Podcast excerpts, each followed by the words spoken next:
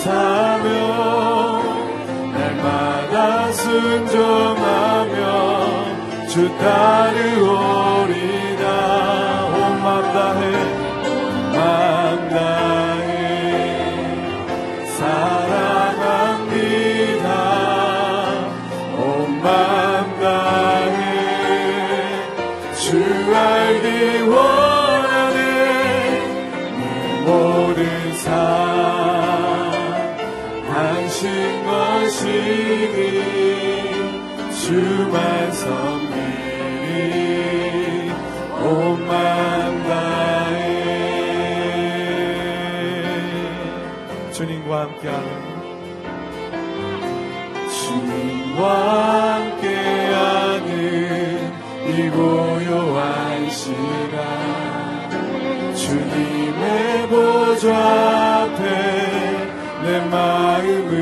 속에 모든 것 아시는 주님께 감출 것 없네.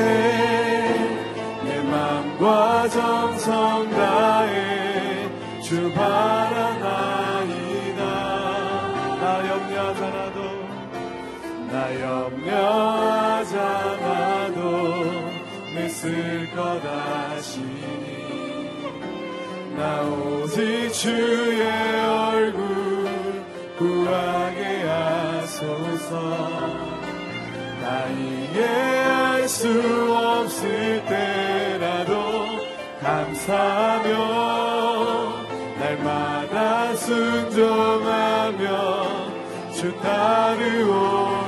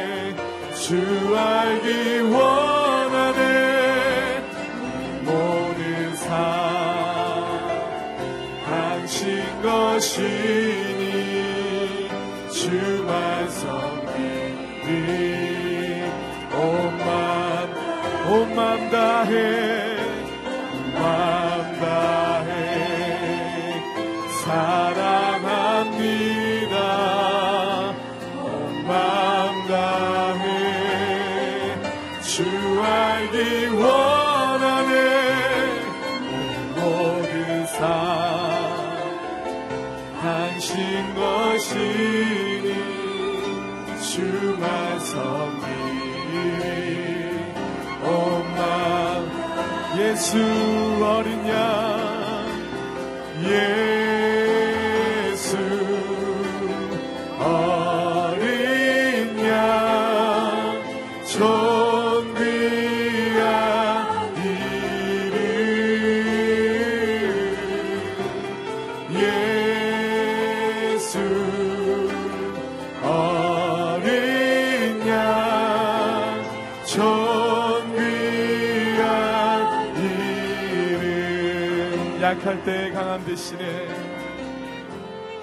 약할 때 강함 대신에 나의 보배가 되신 주, 주 나의 모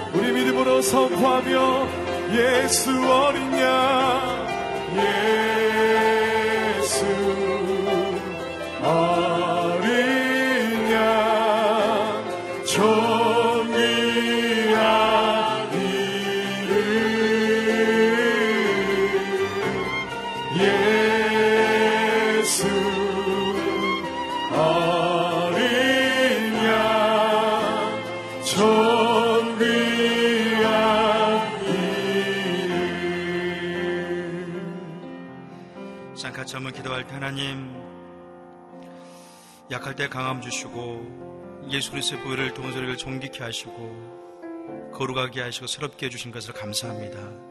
이 시간 주님 우리를 만나 주시고 주의 말씀 가운데 새로워진 시간 될 수 있도록 주님 역사에 주시옵소서. 시간 같이 한번 기도하겠습니다. 할렐루야 살아계신 하나님 아버지 하나님 아버지의 귀한 사랑 은혜 가운데 이 아침에 주께서 우리를 주여진에 불러주시고 주님의 그 능력 가운데 새로운 마음을 가지고 하나님 말씀을 기대하며 은혜가 나갈 수 있는 귀한 시간 주신 것을 감사합니다. 성령의 하나님 이곳에 임자해 주시옵소서.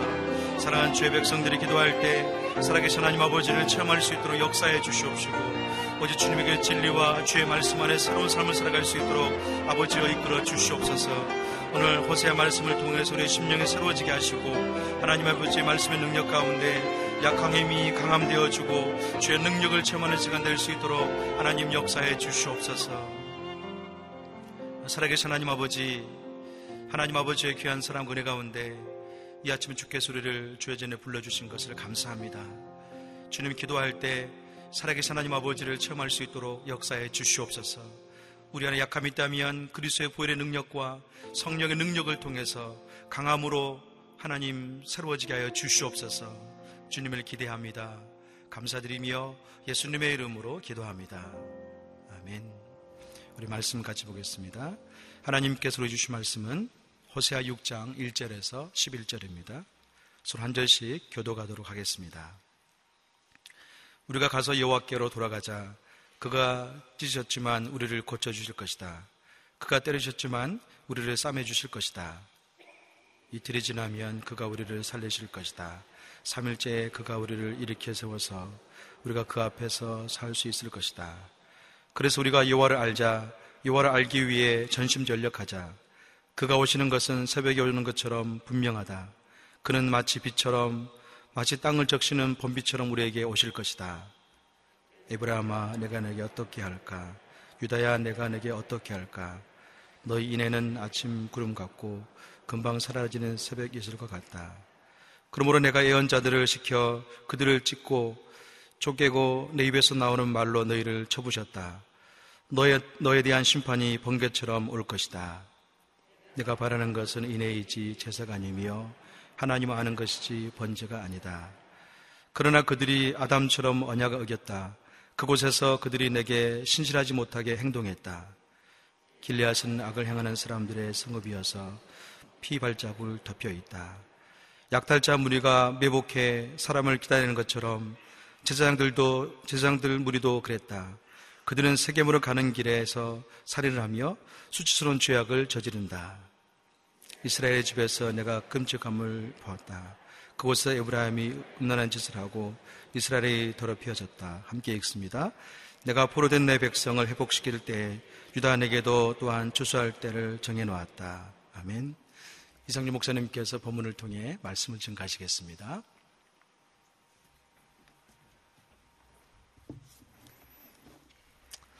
할렐루야.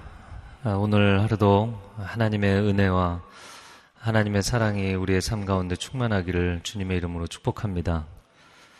아, 이 호세아서 말씀이 하나님의 사랑에 대해서 아, 우리에게 증거하고 있습니다.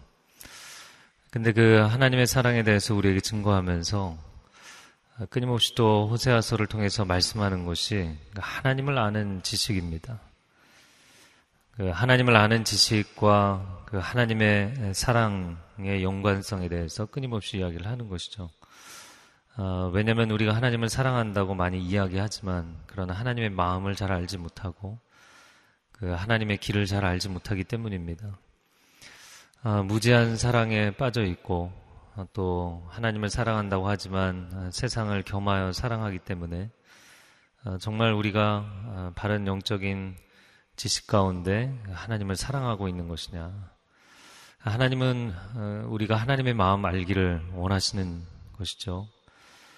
어, 그래서 우리가 하나님의 도를 알고 하나님의 마음을 알고 어, 그래서 인격적으로 하나님을 깊이 있게 사랑하기를 원하십니다. 이 호세아서 말씀을 묵상하면서 우리의 삶과 신앙이 주께로 더 가까이 나아가는 은혜와 축복이 있기를 바랍니다. 아, 오늘 본문의 1절 말씀 같이 읽어보겠습니다. 시작. 우리가 가서 여호와께로 돌아가자. 그가 찢으셨지만 우리를 고쳐 주실 것이다. 그가 때리셨지만 우리를 싸매 주실 것이다. 그 하나님의 마음을 알고 있는 선지자가 이스라엘 백성들에게 권면하는 내용입니다. 아, 계속해서 4장과 아, 5장 하나님의 심판과 징계에 대한 메시지를 하다가 이제 하나님께서 하나님의 자리로 돌아가셔서 기다리신다. 그들이 회개하고 내게로 어, 돌아올 때까지 기다리겠다. 그래서 하나님께로 돌아갑시다. 하나님이 침묵하시는 것은 하나님이 우리를 버리신 것이 아니라 우리가 돌아오기를 원하시는 마음입니다. 그래서 그 하나님의 마음을 알고 호세아 선지자가 이제 중간에서 하나님과 이스라엘 백성들 사이에 중재를 하고 있는 장면이죠. 아, 우리가 가서 여호와께로 돌아가자. 아, 매번 하나님께서 우리에게 찾아오셨는데 이제는 우리가 아, 우리의 발로 우리의 마음으로 자원함으로 하나님께로 돌아가자라는 것이죠. 탕자의 비유에서 예수님께서 그 탕자가 되었음에도 불구하고 받아주시고 용서해 주시고 뭐 용서라고 표현하기에는 부모의 사랑이 더 큰 것이죠. 그래서 용서보다도 그냥 받아주는 것이기 때문에 용납해 주는 아, 그런 사랑. 근데 그 탕자의 비유를 묵상하다 보면 한 가지 질문하게 되는 것이 왜 그 아버지가 아들을 찾아 나서지 않았을까? 왜 아들이 올 때까지 기다렸을까? 라는 것이죠. 자, 하나님께서 이제 5장 마지막 부분에 그들이 돌아올 때까지 기다리겠다. 기다리시는 아버지. 찾아 나서시는 아버지가 아니라 기다리시는 아버지. 상당히 수동적으로 보이죠. 그리고 또 한 가지 이제 탕자의 비유를 묵상하면서 질문하게 되는 것은 아, 왜 하나님이 나가도록 아버지가 놔두셨을까? 왜 집에 붙잡아 두지 않았을까? 뭐 그런 거죠. 아, 여러분이 자녀가 만약에 그렇게 나갈 태세로 돈을 달라고 하면 어떻게 하시겠어요? 내보내시겠어요? 그거 뭐 혼내든지 아니면 뭐 붙잡아 두든지 설득을 하든지 무슨 수를 써서라도 예, 집에 있게 해야 되겠죠. 근데 유산까지 주고 내보냈다는 거. 그리고 나가서 찾아오지 않았다는 거. 그 아들이 자기 발로 돌아올 때까지 기다렸다는 거. 아, 물론 뭐 비유의 상황이기는 하죠. 그러나 굉장히 중요한 그 하나님과 우리의 관계에 대한 설명인데 아, 여러분 자식이 집을 나가려고 합니다. 유산을 안 주면 그 아들이 안 나갈까요? 아, 그 아들을 붙잡아서 데리고 오면 가만히 앉아 있을까요? 또 나가겠죠. 집을 나가려고 마음을 작정한 아들은 안 보내줘도 붙잡아와도 소용이 없는 것이죠. 결국 자기 마음으로 내가 아버지 집으로 돌아가야겠다. 이 마음이 생겨야 되는 것이죠. 여러분, 뭐 정말 갓난쟁이 하나도 부모 마음대로 못 합니다. 그 입에 한 숟갈 밥 먹이는 것도 부모 마음대로 못 합니다. 자기 의지가 있고 자기 고집이 있어요. 그 자기 마음에 동의해서 그것을 해야 되거든요. 아, 그래서 히브리 아, 빌립보서 말씀을 주일 강의하고 있지만 2장 13절 말씀에 아, 하나님께서 우리 안에서 그분의 기쁘신 뜻에 따라 아, 우리가 결심하고 행동하도록 하신다. 그러니까 우리 마음 가운데 자원하는 그 마음을 일으키시는 분이 하나님이시다.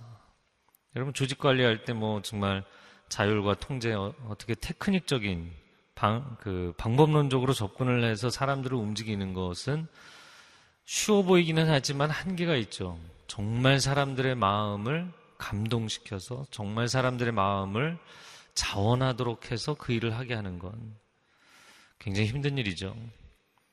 예전에 그 빌 클린턴 대통령이 그 시카고 윌로 크릭 교회 와서 리더십 컨퍼런스를 할 때, 예, 뭐, 농담 반, 진담 반 그런 얘기를 하더랍니다. 정말 교회는 희한한 단체다. 어, 돈을 주는 것도 아니고, 페이를 주는 것도 아니고, 무슨 뭐, 어, 어떤 보상이 있는 것도 아닌데, 본인들이 돈을 내가면서 자원봉사를 하는 곳이다. 어, 그렇게 교회를 설명을 했죠. 어, 여러분, 사람은 자기가 자신의 마음에 원해서 해야 되는 것이죠. 하나님께서는 하나님이 계속 돌아와라, 돌아와라, 또집 나가면은 데리고 들어오고, 데리고 들어오고 하시다가, 그래, 네가 원해야지 되는 것이지. 너의 마음 가운데 자원함을 가지고 돌아오라고 기다리고 계시는 하나님이십니다. 아, 부모가 침묵하는 것은 자녀의 마음이 움직여야 되기 때문에. 그래서 공부를 해야 될 시기인데 공부를 안 하고 있는 자녀에게 공부해라, 공부해라가 당연한 말이긴 한데 역효과를 일으킬 때가 많죠.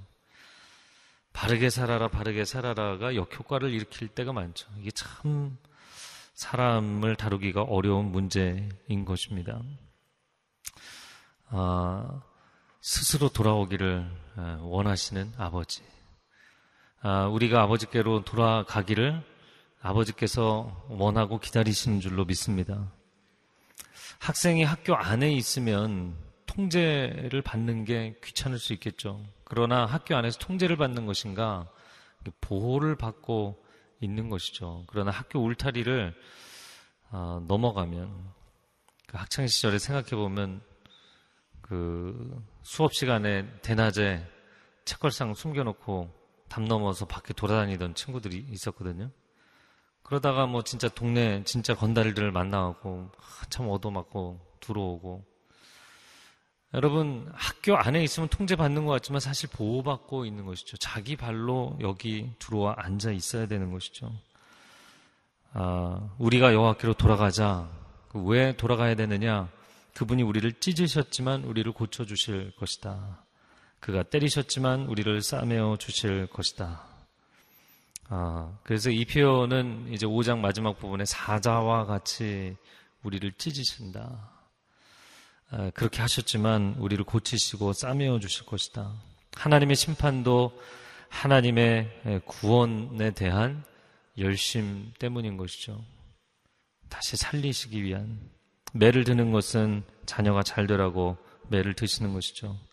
결국에는 그 아들 예수 그리스도를 이 땅에 보내셔서 우리를 대신하여 매를 맞게 하셨죠. 죄는 벌을 부르잖아요. 죄와 벌이라는 유명한 소설이 있죠. 죄는 벌을 부르는데 그 벌을 받아서는 우리가 살아남을 자가 아무도 없으니까 그 벌을 대신 하나님의 아들이 받으신 것이죠. 아, 이사야 53장 5절 말씀에 그가 찔림은 우리의 허물을 인하며 그가 상함은 우리의 죄악을 인함이라 그가 징계를 받음으로 우리가 평화를 누리고 그가 채찍에 맞음으로 우리가 나음을 입었도다. 아, 우리가 돌아오기를 원하시고 또 우리의 상처를 대신 맞으시고 싸매어 주시는 주님이신 줄로 믿습니다. 그래서 2절 말씀 이어서 읽어보겠습니다. 시작. 이틀이 지나면 그가 우리를 살리실 것이다. 3일째 그가 우리를 일으켜 세워서 우리가 그 앞에서 살 수 있을 것이다. 이틀 후에 살리신다. 3일째 일으키신다. 속히 구원하기를 원하시는 하나님. 돌아온다면 하나님은 우리를 어, 치유하시기를 정말 간절히 기다리시고 있는 것이죠. 어, 탕자는 집으로 돌아오면서 무슨 대사를 해야 아버지를 설득할 수 있을까? 뭐 그런 거 생각하고 있는 거지만 그러나 아버지는 맨발로 버선발로 뛰어나오는 것이죠. 속히 구원하시리라. 우리 대신 채찍을 맞으시고 십자가에 죽으신 예수 그리스도께서 3일 만에 부활하셔서 사망 권세를 이기신 줄로 믿습니다. 그뿐 아니라 우리도 아, 죄와 사망과 저주의 권세로부터 승리케 하시는 줄로 믿습니다. 그렇게 우리를 건지시기를 원하신다. 자, 3절 말씀 같이 읽겠습니다. 그래서 우리가 여호와를 알자 여호와를 알기 위해 전심전력하자. 그가 오시는 것은 새벽에 오는 것처럼 분명하다. 그는 마치 비처럼 마치 땅을 적시는 봄비처럼 우리에게 오실 것이다. 이 호세아서 6장에 우리가 아는 유명한 말씀들이 계속해서 나오고 있죠. 아, 힘써 여호와를 알자 이 표현을 이제 우리말 성경에서는 여호와를 알기 위해 전심전력하자 이렇게 바꿔서 번역을 했습니다. 아, 여러분 뭐든지 뭐 학업도 사업도 신앙생활도 뭐든지 제대로 하려면 힘써 해야죠. 힘써야 됩니다. 이 새벽에 나오신 분들을 축복합니다. 물론 새벽에 CGN TV를 보시는 분들도 축복합니다. 아, 힘써 여호와를 알자, 최선을 다하자. 그러나 우리가 최선을 다한들 무슨 소용이 있겠어요? 모든 주권은 하나님께 있는 것이잖아요. 그래서 우리의 최선과 하나님의 은혜, 주권적인 그 은혜가 함께 가는 것이 최상의 상태죠. 오늘 우리가 1절, 2절, 3절 이렇게 읽었는데 하나님께로 돌아갑시다. 이렇게 권면을 했습니다. 그냥 돌아가자, 돌아가자, 돌아가자만 얘기한 것이 아니고요. 돌아갑시다. 그러면 하나님이 살리실 것입니다. 그리고 나서 다시 3절에 돌아갑시다. 그분의 은혜가 우리에게 새벽비처럼 그리고 어, 겨울비와 봄비처럼 우리에게 그렇게 임하실 것입니다. 이야기를 하는 것이죠. 여러분 우리가 돌아가자 돌아가자 얘기해도 그분이 받아주시지 않는다면 소용이 없는데 그분이 받아주시기를 기다리고 계신다는 거예요. 마치 가을과 겨울이 지나고 어, 그 겨울엔 너무나 매서운 추위에 고생을 할지라도 봄이 우리를 기다리고 있는 것처럼 봄비가 내리고 봄바람이 어, 어김없이 부는 것처럼 그렇게 하나님은 그분의 은혜를 일정하게 우리에게 베풀어 주실 거라는 거예요. 여러분, 여러분의 최선과 하나님의 은혜가 함께 가는 삶이 되시기를 주님의 이름으로 축복합니다. 이것이 이 땅에 살아가는 우리의 삶의 최선의 상태, 최고의 인생에 대한 어, 주제곡이라고 생각이 됩니다. 어, 밤이 깊어도 어, 새벽이 밝아오듯이 3절 하반절에 그가 오시는 것은 새벽에 오는 것처럼 분명하다. 그리고 마치 비처럼 봄비처럼 이렇게 표현이 되어 있습니다. 어, 뭐 우리나라 같은 경우는 이제 여름에 강수량이 많고 어, 여름이 우기이고 어, 겨울이 건기인데 이스라엘은 거꾸로입니다. 그래서 이스라엘은 어, 겨울이 우기이기 때문에 이 처음에 나오는 마치 비처럼 그 두 번째 봄비처럼 그것은 겨울비와 봄비를 어, 이야기를 하는 것입니다. 아, 그런데 이 강수량이 굉장히 적은 땅이기 때문에 늘 목이 말라 있는 땅이죠. 그리고 강수량이 적을 뿐만 아니라 비가 올 때 그냥 며칠에 쏟아져 내리는 곳이죠. 아, 그래서 그냥 천에도 마른 천이었다가 물이 확 흘러가고 그리고 많은. 그러니까 홍수가 나고 범람을 할 때는 또 강이 범람을 합니다. 그러나 또 금방 말라버리는 굉장히 목마른 땅이죠. 그런 목마른 땅에 어김없이 일정하게 겨울비와 봄비를 내리셔서 그 땅에서 농작을 하게 하시고 또 우양이 먹게 하시고 아, 사람들이 살 수 있도록 해주시는 하나님. 하나님은 은혜의 하나님이신 줄로 믿습니다. 그래서 그 은혜의 하나님을 신뢰하고 돌아가자는 거예요. 받아주실 거라는 거예요. 아, 은혜를 주시고자 준비하고 계시는 하나님이시기 때문에 나만 달려가면 된다. 나만 돌아가면 된다라는 것이죠. 그 얼마 전에 어떤 분을 만났는데 그런 얘기를 하시더라고요. 아, 사업 문제 때문에 고민이 돼서 아, 교회를 아, 이제 뭐 주일에 워낙에 나오시는 분이지만 이제 새벽에 나오시기 시작한 거예요. 이게 사업 스트레스 때문에 막 힘이 드니까 또 집에서 아내하고도 막 싸우게 되고 근데 이제 새벽 예배를 나가니까 어, 부부가 안 싸우는 거야.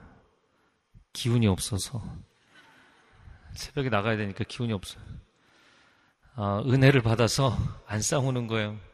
그러니까, 어, 당신 새벽 예배 나가니까 좋다. 그래, 같이 나가자.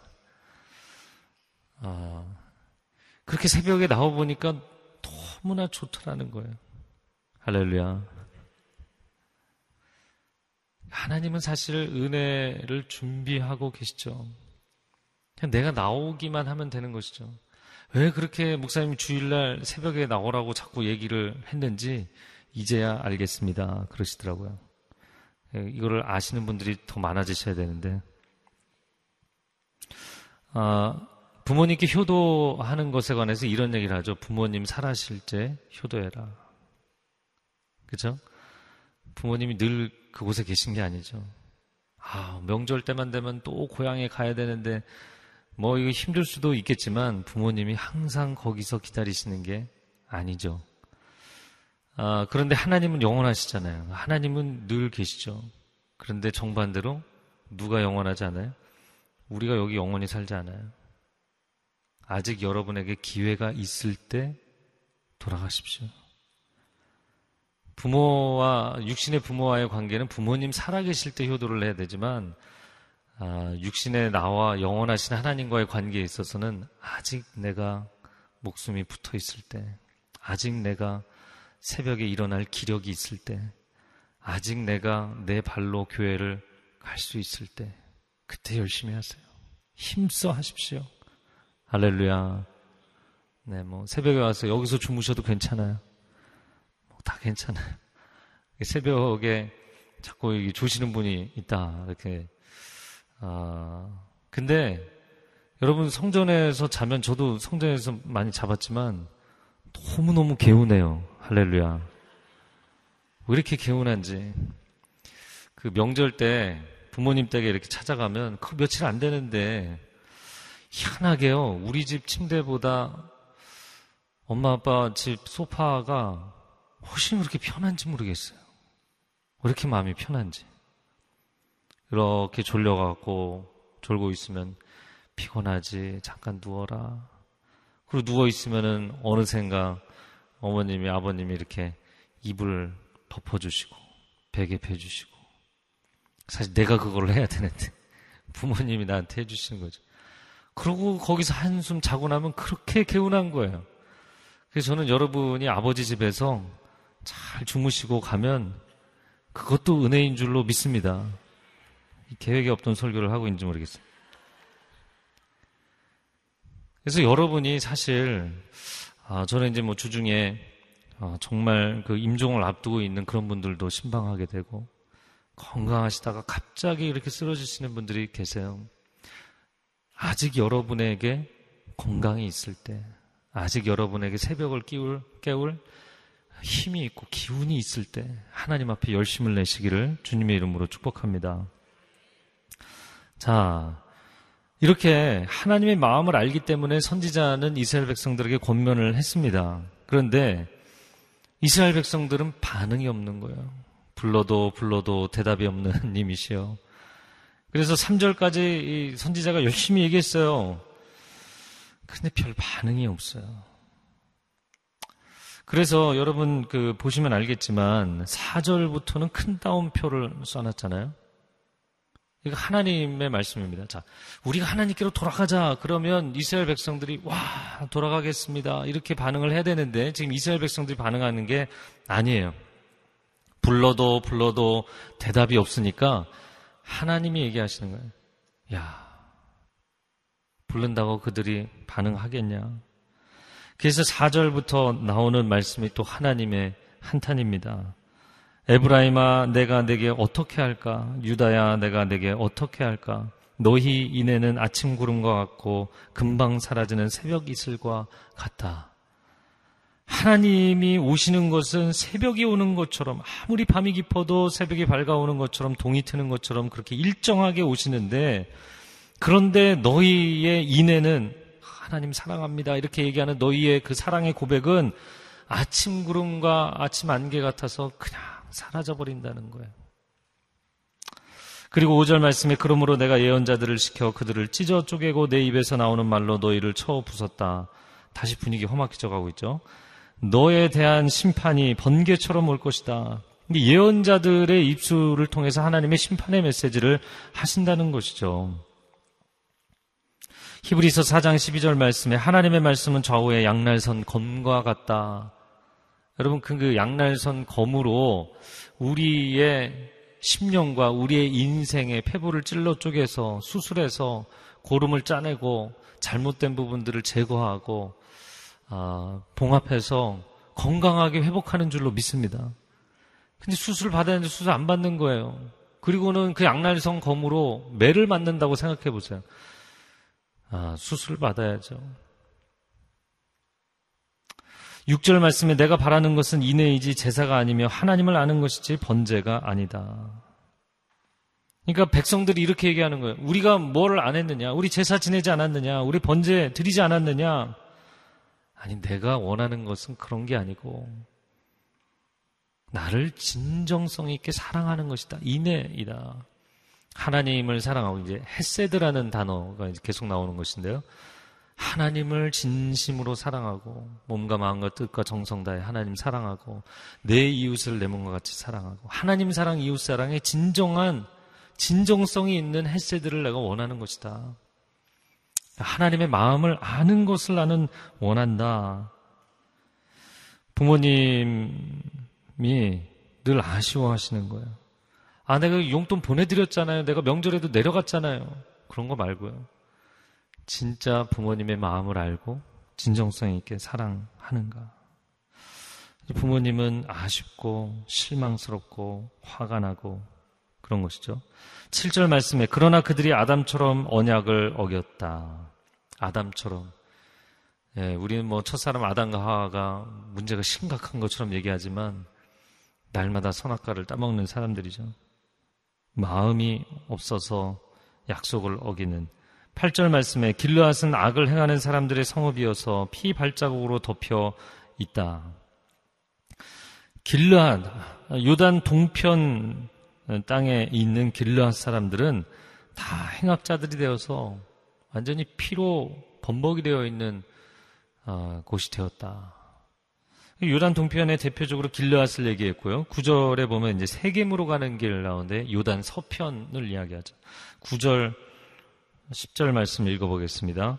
약탈자 무리가 매복해 사람을 기다리는 것처럼 제사장들 무리도 그렇다. 그들은 세겜으로 가는 길에서 살인을 하며 수치스러운 죄악을 저지른다. 이스라엘의 집에서 내가 끔찍한 일을 보았다. 그곳에서 에브라임이 음란한 짓을 하고 이스라엘이 더럽혀졌다. 자, 요단 동편은 워낙에 모압과 암몬과 아람 족속들이 이방 족속들이 가득한 곳이니까 아, 르우벤 갓 문하세 반지파 두 지파 반이 그곳에 가서 많이 세속화되고 이방인들의 문화를 따라가게 된 건 그래서 어느 정도는 뭐 그런 정황이 있다고 해도 상황적인 근거가 있다고 해도 요단 서편도 문제라는 거예요. 요단 서편에 약탈자 무리가 매복하, 매복해 있는 것처럼 제사장들 무리가 그렇게 한다. 그 중앙 산악지대가 갈릴리에서부터 갈릴리 산악지대, 에브라임 산악지대, 유대 산악지대까지 이렇게 쭉 형성이 돼 있거든요. 근데 그 산악지대에 도적들이 많이 있었습니다. 아, 그래서 예수님 시대에도 예루살렘에서 여리고로 내려가는데 예, 도적들을 만나서 한 사람이 거반 죽게 되었다. 그런 예를 드시잖아요. 아, 그러니까 그 산악지대를 지나가는 것은 굉장히 위험한 일이었어요. 그런데 그런 약탈자 무리 말고요. 제사장들 무리가 세겜으로 가는 길에서 이렇게 표현되어 있어요. 세겜으로 가는 길. 그래서 이제 북이스라엘의 가장 이제 남쪽에 있는 도시 중에 하나인데 성전으로 가는 길목에 있는 도시입니다. 그래서 북이스라엘에 있는 사람들이 예배드리러 가는 그 길목에 사람들이 그곳에 다 지나가는 것을 아니까 이 세겜이 오늘날은 나블루스라고 어 그 현재 이스라엘 땅 안에 있는 아랍 사람들의 아주 중요한 근거지가 되어 있는 도시죠. 뭐 예전이나 지금이나 굉장히 중요한 도시입니다. 다그 길목으로 순례자들, 예배자들이 지나가는 것을 누가 제일 잘 알겠어요? 그 제사 업무를 감당하는 제사장들이 아는 거예요. 그래서 이 사람들이 또 다른 부업으로 비즈니스를 하는 거예요. 약탈업. 그래서 그곳에 지나가는 사람들을 자기들이 사람들 고용해갖고 사람들을 약탈하는 짓을 하고 있다는 거예요. 그러니까 뭐 이게 어, 성전의 예배만 무너진 게 아니라 이게 완전히 엉망진창인 것이죠. 자, 그래서 10절에서는 뭐라고까지 표현했냐면 이스라엘의 집에서 내가 끔찍한 일을 보았다. 정말 끔찍하구나. 너희의 상태는 끔찍하다. 여기 끔찍하다라는 표현이 아주 뭐 잘 어울리는 표현입니다. 그러나 성경 전체의 맥락을 놓고 보면 이 개혁 성경에서는 가증하다. 이 가증하다라는 표현이 굉장히 많이 나오죠. 가증하다는 것은 하나님 보시기에 증오할 만하다. 혐오스럽다. 이런 뜻이죠. 아, 그래서 뭐 전체적으로 보면 사랑과 혐오 사이, 사랑과 증오 사이. 이걸 뭐라 그래요? 애증의 관계다. 하나님과 이스라엘 백성들이 애증의 관계인 거예요. 사랑하는 만큼 너무 미운 자식인 거예요. 미운데 그러나 사랑하지 않을 수 없는 자녀인 거예요. 어, 그래서 선지자는 그 하나님의 마음에 대해서 하나님이 기다리고 계시는데, 이렇게 은혜를 준비하고 계시는데, 너에게 일정하게 은혜를 베푸시는 분이신데, 반응해야지, 반응해야지. 근데 오늘 본문에 이 5장 전체에 선지자의 외침도 있고 하나님의 탄식도 있는데 이스라엘의 반응이 없어요. 이스라엘 뭐 하고 있나요? 자고 있어요. 영적으로 깊은 잠에 빠져 있어요. 엄마는 새벽부터 일어나서 눈물로 자식을 위해서 기도하고 아침부터 또 일찍 들어가서 집에 밥 해놓고 얘야 일어나라. 근데 애는 일어날 생각이 없어요. 한낮까지 그냥 새벽까지 게임하다가 한낮까지 퍼질러 있다가 종일 일어나서도 짜증내고 거역하고 속을 뒤집어 놓고 뭐 그런 상황인 거죠. 여러분의 집에 토요일 상황인지 모르겠어요. 그러니까 매일 매일 부모는 은혜를 준비하고 있는데 애는 반응이 없는 거예요. 야, 언제 깨달을까? 언제 깨달을까? 부모의 마음을 언제 알 수 있을까? 너도 결혼해서 네 자식 키워봐라. 그런 얘기 하잖아요. 아, 부모의 마음을 알게 되면 아, 그제사 인생이 좀 이제 성숙의 길에 들어서는 거죠. 근데 그럴 즈음이 되면 부모님은 이제 곁에 없으신 거죠. 아, 여러분, 하나님께서 우리에게 은혜를 준비하고 계신 줄로 믿습니다. 그래서요, 내가 약간만, 아, 내가 열심히 해야지. 이 마음만 가져도 하나님이 얼마나 좋아하시는지 몰라요. 아, 내가 새벽 기도 시작해야지. 뭐 작심 3일이 돼도요, 그 마음만 가져도 하나님 얼마나 좋아하시는지 몰라요. 할렐루야. 네, 그래서 여러분도 작정했다가 한 두 주 했다가 이거 도저히 못 견디겠어서 포기했다가 또 나왔다가 그러시는 분들 있잖아요. 그래도 하나님이 그 보시기에 그래도 애쓰고 노력하는 게 너무나 사랑스러우신 거예요. 그런데 깊은 잠에 빠져서 이렇게 선지자도 외치고 하나님도 탄식하시는데 백성들은 아무런 말이 없으니 도대체 이 백성들은 왜 이러고 있는가? 하나님 깨어 일어나게 하여 주옵소서. 뭐 우리가 하나님께로 돌아가자, 하나님을 알자. 일단 깨야 될 것 같아요. 네. 그래서 마음의 결단이 참 중요합니다. 이 시간 우리 함께 기도하겠습니다. 기도할 때 하나님, 우리가 힘써 하나님께로 돌아가는 삶이 되기를 원합니다. 우리가 매주일 또 예배를 드리지만 당연하다고 생각하면 안 되죠. 자식은요, 내가 아침에 뭐 7시에 일어나든 엄마, 나 오늘 뭐 중요한 일이 있으니까 빨리 일어나서 밥 먹고 가야 돼. 이 말 한마디면 밥이 제깍 나오는 줄 알아요. 자기가 9시에 일어나든 10시에 일어나든 11시에 일어나든 어, 그래서 저는 그런 경우도 봤어요. 12시인가 1시인가. 그런데 낮에 집에 돈 이렇게 놔뒀으니까 너가 저 시켜 먹어. 한국은 시켜 먹을 수 있는데도 많잖아요. 근데 그것도 엄마가 전화해서 밖에서 시켜줘야 되더라고요. 야 그러니까 무슨 뭐 엄마가 버튼도 아니고요. 그러면 당연하다고 생각하는 거예요. 너무나 당연하다. 네, 이게 당연한 것인가요? 은혜인 것인가요?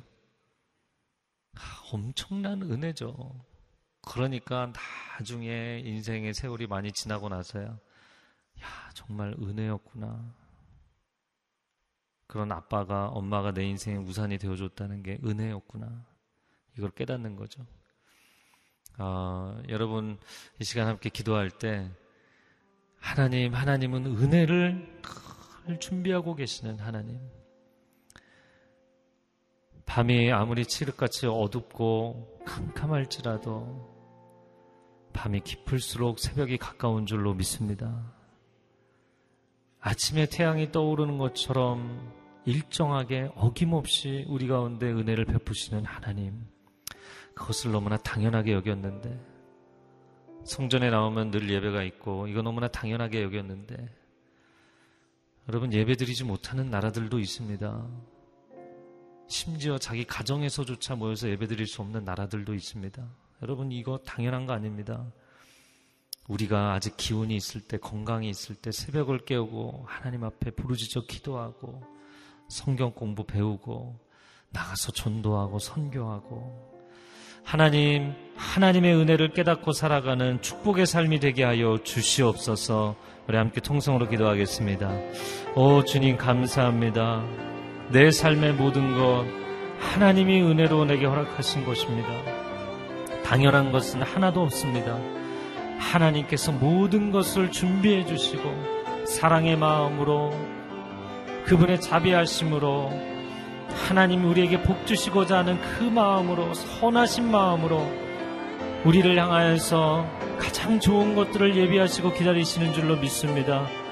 하나님, 우리가 이것을 당연하게 여기는 것이 아니라 감사함으로, 찬송함으로, 감격함으로 하나님의 은혜를 깨닫게 하여 주시고, 우리가 힘써 하나님께로 돌아가며 여호와 하나님을 알기를 최선을 다해서 노력하는 삶이 되게 하여 주옵소서. 새벽을 깨우는 사람들에게 하늘의 은혜를 부어 주시옵소서. 이 새벽을 깨우는 귀한 성도들의 삶 가운데 특별한 은혜를 허락하여 주시옵소서. 그 자녀들과 가정에 하나님 특별한 은혜를 허락하여 주시옵소서. 하나님의 깊은 은혜와 임재를 허락하여 주시옵소서. 하나님의 축복을 허락하여 주시옵소서. 한 번 더 기도할 때 우리 가정, 우리 자녀들 그리고 평생 우리를 위해 수고하셨지만 아직 하나님을 알지 못하는 우리 부모님들 하나님 은혜와 긍휼을 우리 가정에 덮어 주시옵소서. 은혜를 알고 하나님의 은혜를 알고 그 은혜에 합당한 그 은혜 받은 자로서의 합당한 최선의 혼신의 삶을 드리는 우리가 되게 하여 주옵소서.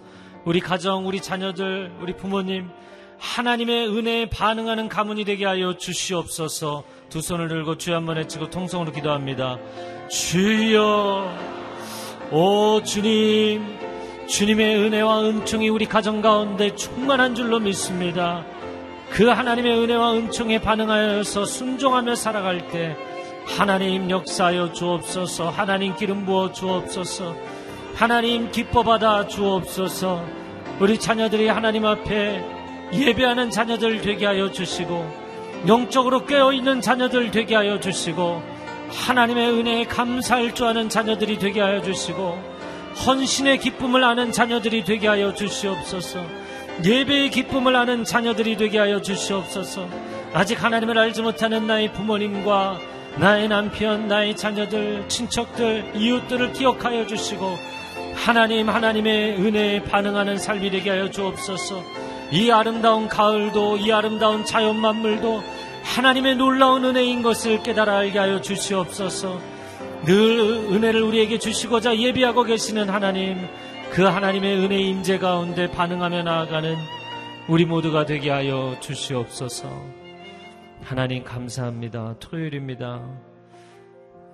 한 주의 수고에 대해서 안식과 쉼이 있는 하루가 될 뿐만 아니라 하나님의 임재하심이 있는 주일 예배를 사모하는 토요일이 되게 하여 주옵소서.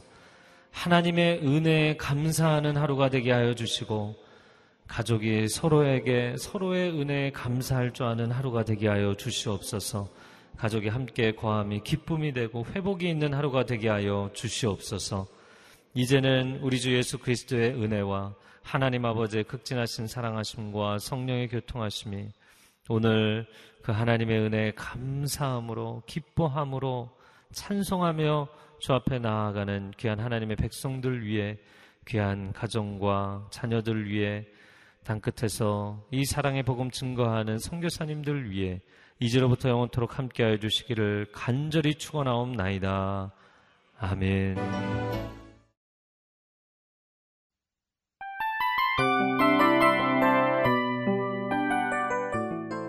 이 프로그램은 청취자 여러분의 소중한 후원으로 제작됩니다.